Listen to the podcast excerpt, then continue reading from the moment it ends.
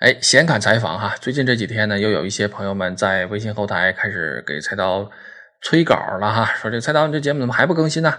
之前不是说要跟我们聊聊这个小感想吗？怎么还不聊啊？我们还等着呢。呃，所以今天呢，呃，赶快啊，这个把所有的事儿都扔开啊，开始跟大家聊我个人的小感想。啊，其实这些小感想很简单哈，没有什么出人意料的地方啊，那就是呢。呃，因为我对经济情况比较感兴趣嘛，然后啊，从去年开始一直在跟大家做这个小节目啊，做到现在，也正赶上这段时间呢，全球的经济都比较低迷哈，然后我们这个经济呢也是处于一个下行的状态啊，呃，然后呢，这一两年的时间内呢，呃，各个国家啊，其实不光是我们自己哈，我们还算好的啊，其他的这些国家，美国呀、欧盟啊、日本呐，出了各种各样的政策哈，我们都看到了啊，什么啊，什么量化宽松啊，什么负利率呀。啊，啊甚至于像欧洲央行冲到市场里面直接去买垃圾债，对吧？日本央行呢，这个更狠啊，直接到股市里边去买股票了，恨不得都已经啊。这些政策在以前都是不可想象的。呃，甚至于最近这段时间，很多的经济学家也好，很多的这个呃市场里边的资深的投资大师们啊，也都纷纷出来表态了，说这是不可持续的一种状态。啊，对于货币政策的扭曲操作，已经违反了市场的一个基本的假设啊，基本的前提啊，就好像说这个人呢不吃饭也可以活啊，这是一个基本的前提已经被打破了。呃，更要命的是什么呢？就是如果一直这么下去的话，究竟结果会如何啊？其实所有人心里边都是没有底的啊。所以面对这样情况的时候呢，我个人难免也会有一些呃小小的感想、小小的想法哈。但是我的。呃，这个思维的这个角度吧，可能和目前市场上大家的这种恐慌情绪不是很一样啊。我是从另外一个角度来看这个事儿的，那就是说，之所以产生了今天这样的状况，很可能是因为什么呢？很可能是因为我们从根源上就发生了方向性的错误啊啊，就像看病一样，呃，尽管症状都一样啊，都是发烧，但是呢，由于没有做深入的仔细的检查，或者说呢，不愿意做深入仔细的检查。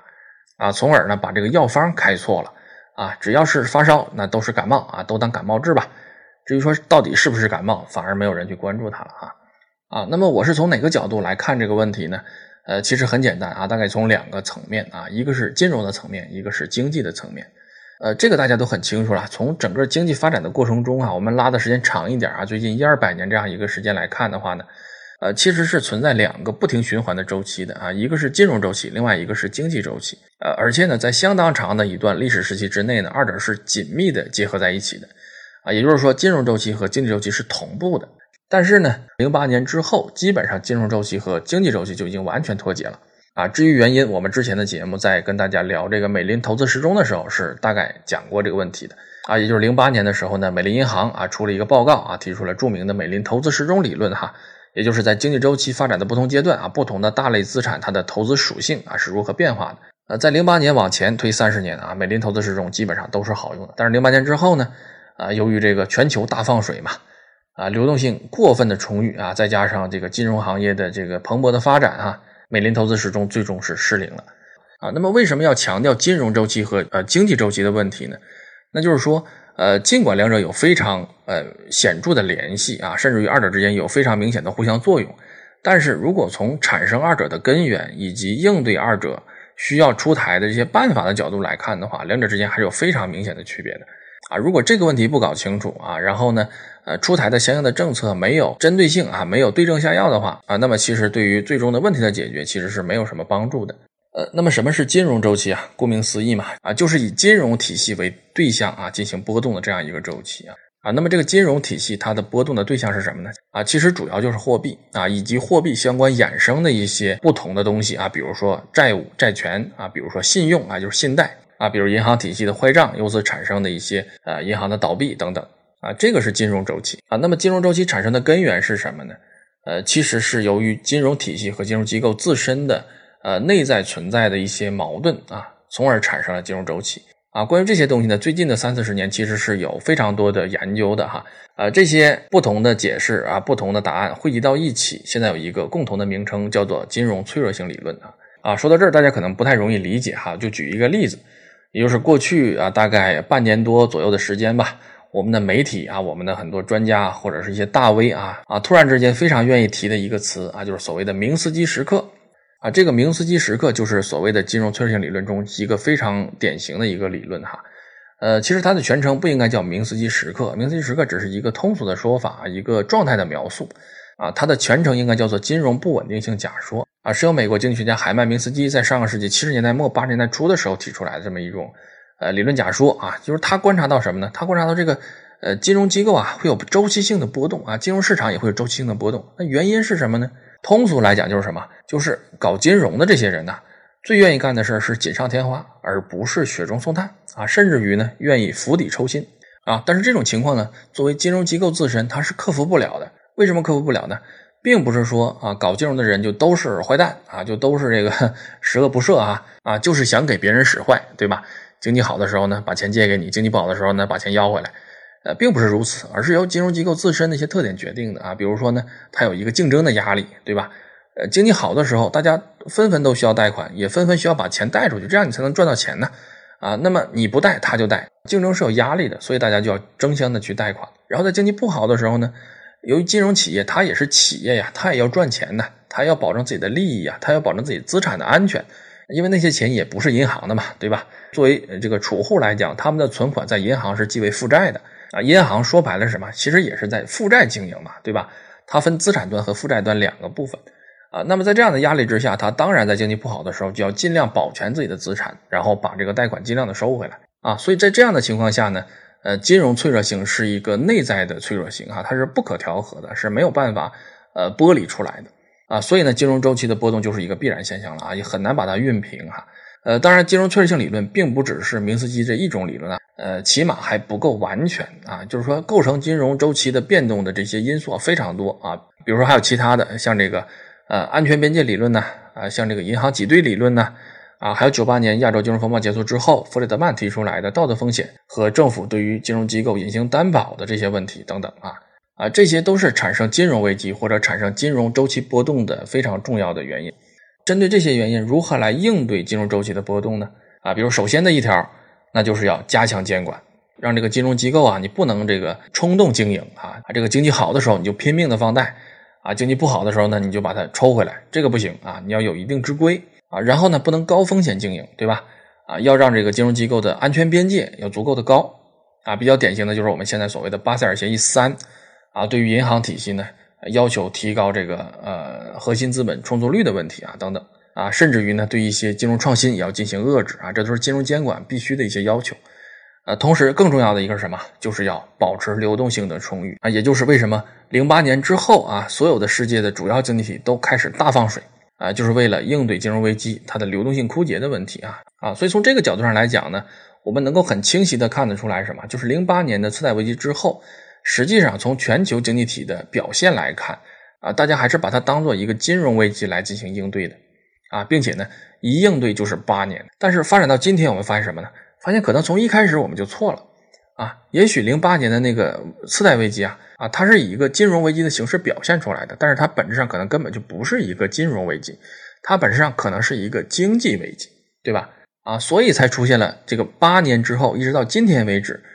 啊，这场危机还没有完全过去。为什么？药方开错了啊，应对的办法不对啊。那么什么是经济危机呢？经济危机当然和金融危机是不一样的啊，金融危机表现的是金融方面的，经济危机表现的是经济方面的。啊，而且具体表现也不一样啊。经济危机的具体表现表现在经济增长啊、就业啊以及社会的劳动生产率啊，然后最终落实到的是全体人民的福利水平啊，是这样的一个状况啊。它和金融危机完全不同啊。那么产生经济危机的原因是什么呢？啊，伟大的马克思同志啊，早在一百多年前就已经给出了答案啊，那就是呢那本煌煌巨著《资本论》，对吧？啊，《资本论》说来说去，其实就是为了讨论这个资本主义经济危机的问题哈，就是怎么来的啊，怎么解决。啊，那么按照《资本论》里边马克思给出的结论呢，资本主义经济危机产生的根本原因啊，是在于社会化大生产与生产资料私人所有制之间的矛盾啊啊。对于这个话呢，我个人觉得还是很牛的啊，这个不服不行啊，还是很厉害的啊。到今天为止，从我个人角度来看，这一条依然是颠簸不破的真理啊啊。但问题是什么呢？问题是这种说法呀，不太容易被大家理解，而且呢，有一条也确实是当年马克思在写《资本论》的时候没有预料到的，那就是呢。呃，科技的进步对于生产力的这种刺激作用，啊，以及呢生产方式的优化对于生产力提高的这个作用，啊，所以在这儿呢，我们在谈经济危机的时候呢，不妨绕开马克思哈，用一个更加形象和直观的说法来定义这个问题，那就是为什么在现代经济中会出现经济的周期的波动啊，经济的这种呃停滞啊，其实从本质上来说呢，就是创新能力的停滞啊，或者叫创新红利的耗尽啊。这种创新呢，包括两个层面啊，一个是技术方面的，另外一个呢是这个生产方式方面的啊啊，因为技术进步当然可以提高生产力嘛，呃，但是生产方式的优化同样也是可以提高劳动生产效率的。所以呢，从这个角度来讲，自零八年开始一直蔓延到今天的全球性的经济的停滞啊，虽然表现出来的是一个。金融危机的特性啊，比如说它起源于金融机构嘛，表面上看仍然是金融体系和金融机构之间的问题啊，但是它的实质和根本是什么呢？应该是一个呃经济周期的波动啊，说白了就是是以电子信息技术和互联网为代表的第三次工业革命的啊这种创新红利的耗尽啊，一旦这种创新红利耗尽啊，必然会产生过剩，而且是全面的过剩啊，并不是。呃，仅仅局限在这个电子信息技术和整个互联网这个行业的啊，因为它经济是一个整体嘛，在创新红利啊正在这个发挥作用啊，整个经济是向上的过程中呢，各行各业啊都是蓬勃发展的。但是，一旦这种创新的节奏慢下来了，那么其他各行各业就开始全面的过剩啊。所以，本质上，在我个人看来，应该是这样的一个情况啊。那么，如何来应对这个问题呢？那肯定和应对金融危机的这个手法就不一样了嘛，对吧？啊，金融危机产生的原因是金融系统自身的这种脆弱性，那么呢，自然有应对它的办法，比如放水呀、增加货币呀、加强监管呐、啊，处理坏账啊、全国人民平摊成本啊等等这些东西啊。但是经济周期之所以出现的原因是什么？是因为创新能力不足。那么解决经济周期的问题，当然还是要在创新能力上想办法啊。那么如何来重新启动创新呢？啊，大家知道创新是很难的。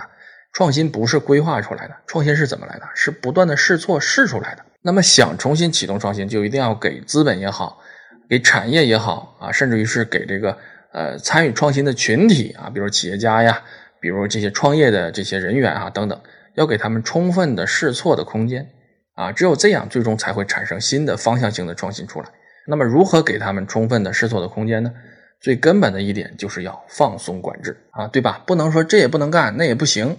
啊，这么做也不对啊，那肯定就不行了，那就没有试错的空间了嘛，对吧？那么只要有了充分的空间啊，哪怕只有万分之一的机会，也会有数以百万计的人为之奋斗和努力啊。那么在这样的基础之上，创新的可能性啊，创新成功的可能性就会大大提高啊。当然，我们刚才也聊到了嘛，创新并不仅仅只是技术上的创新，技术上的创新是很难的，对吧？过去一两百年，真正的所谓的工业革命那种类型的技术创新，也不过就是三次嘛。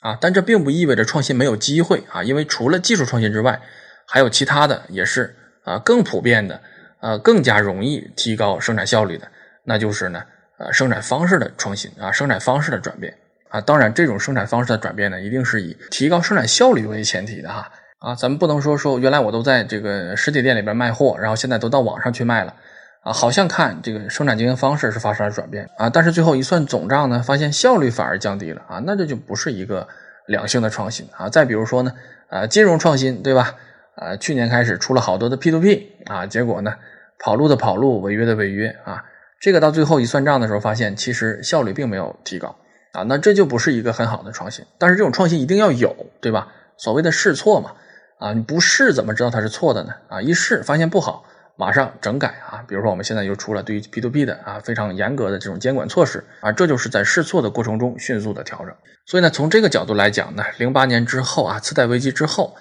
呃，实际上我们的应对措施很大程度上还是把它当成一个金融危机来应对的啊。但是八年时间过去了啊，现在我们应该警醒，那就是之前的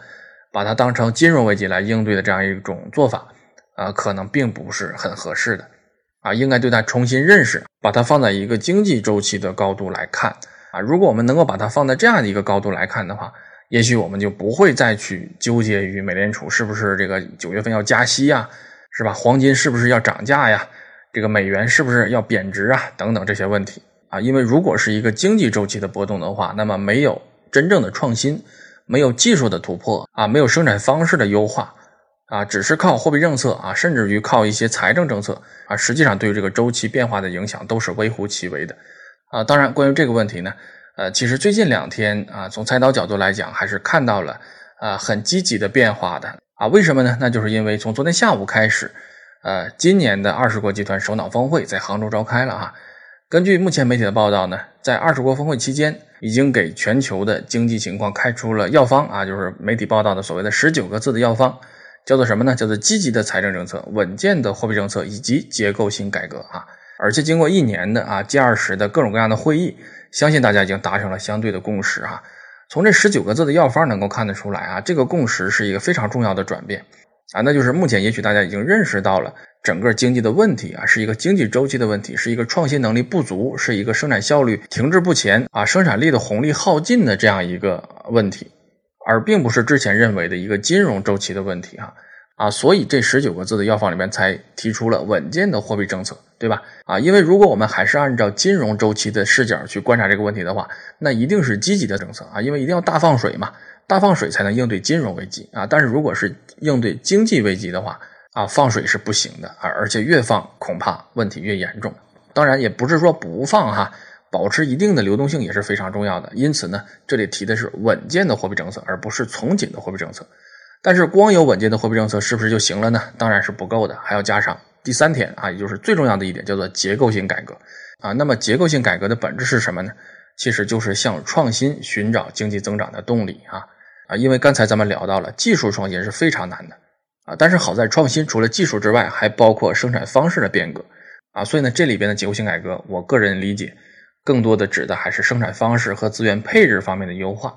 而在这些方面呢，显而易见的哈，我们相对于世界其他的经济体来讲，还是有很大的空间和很大的优势的，啊，关键就是能不能下定决心啊，真正的把这个改革落到实处啊。当然了，技术方面的创新，各个国家也都有自己的相应的目标哈啊，比如美国提出的再工业化，比如德国提出的工业四点零啊，比如中国提出的中国制造二零二五等等。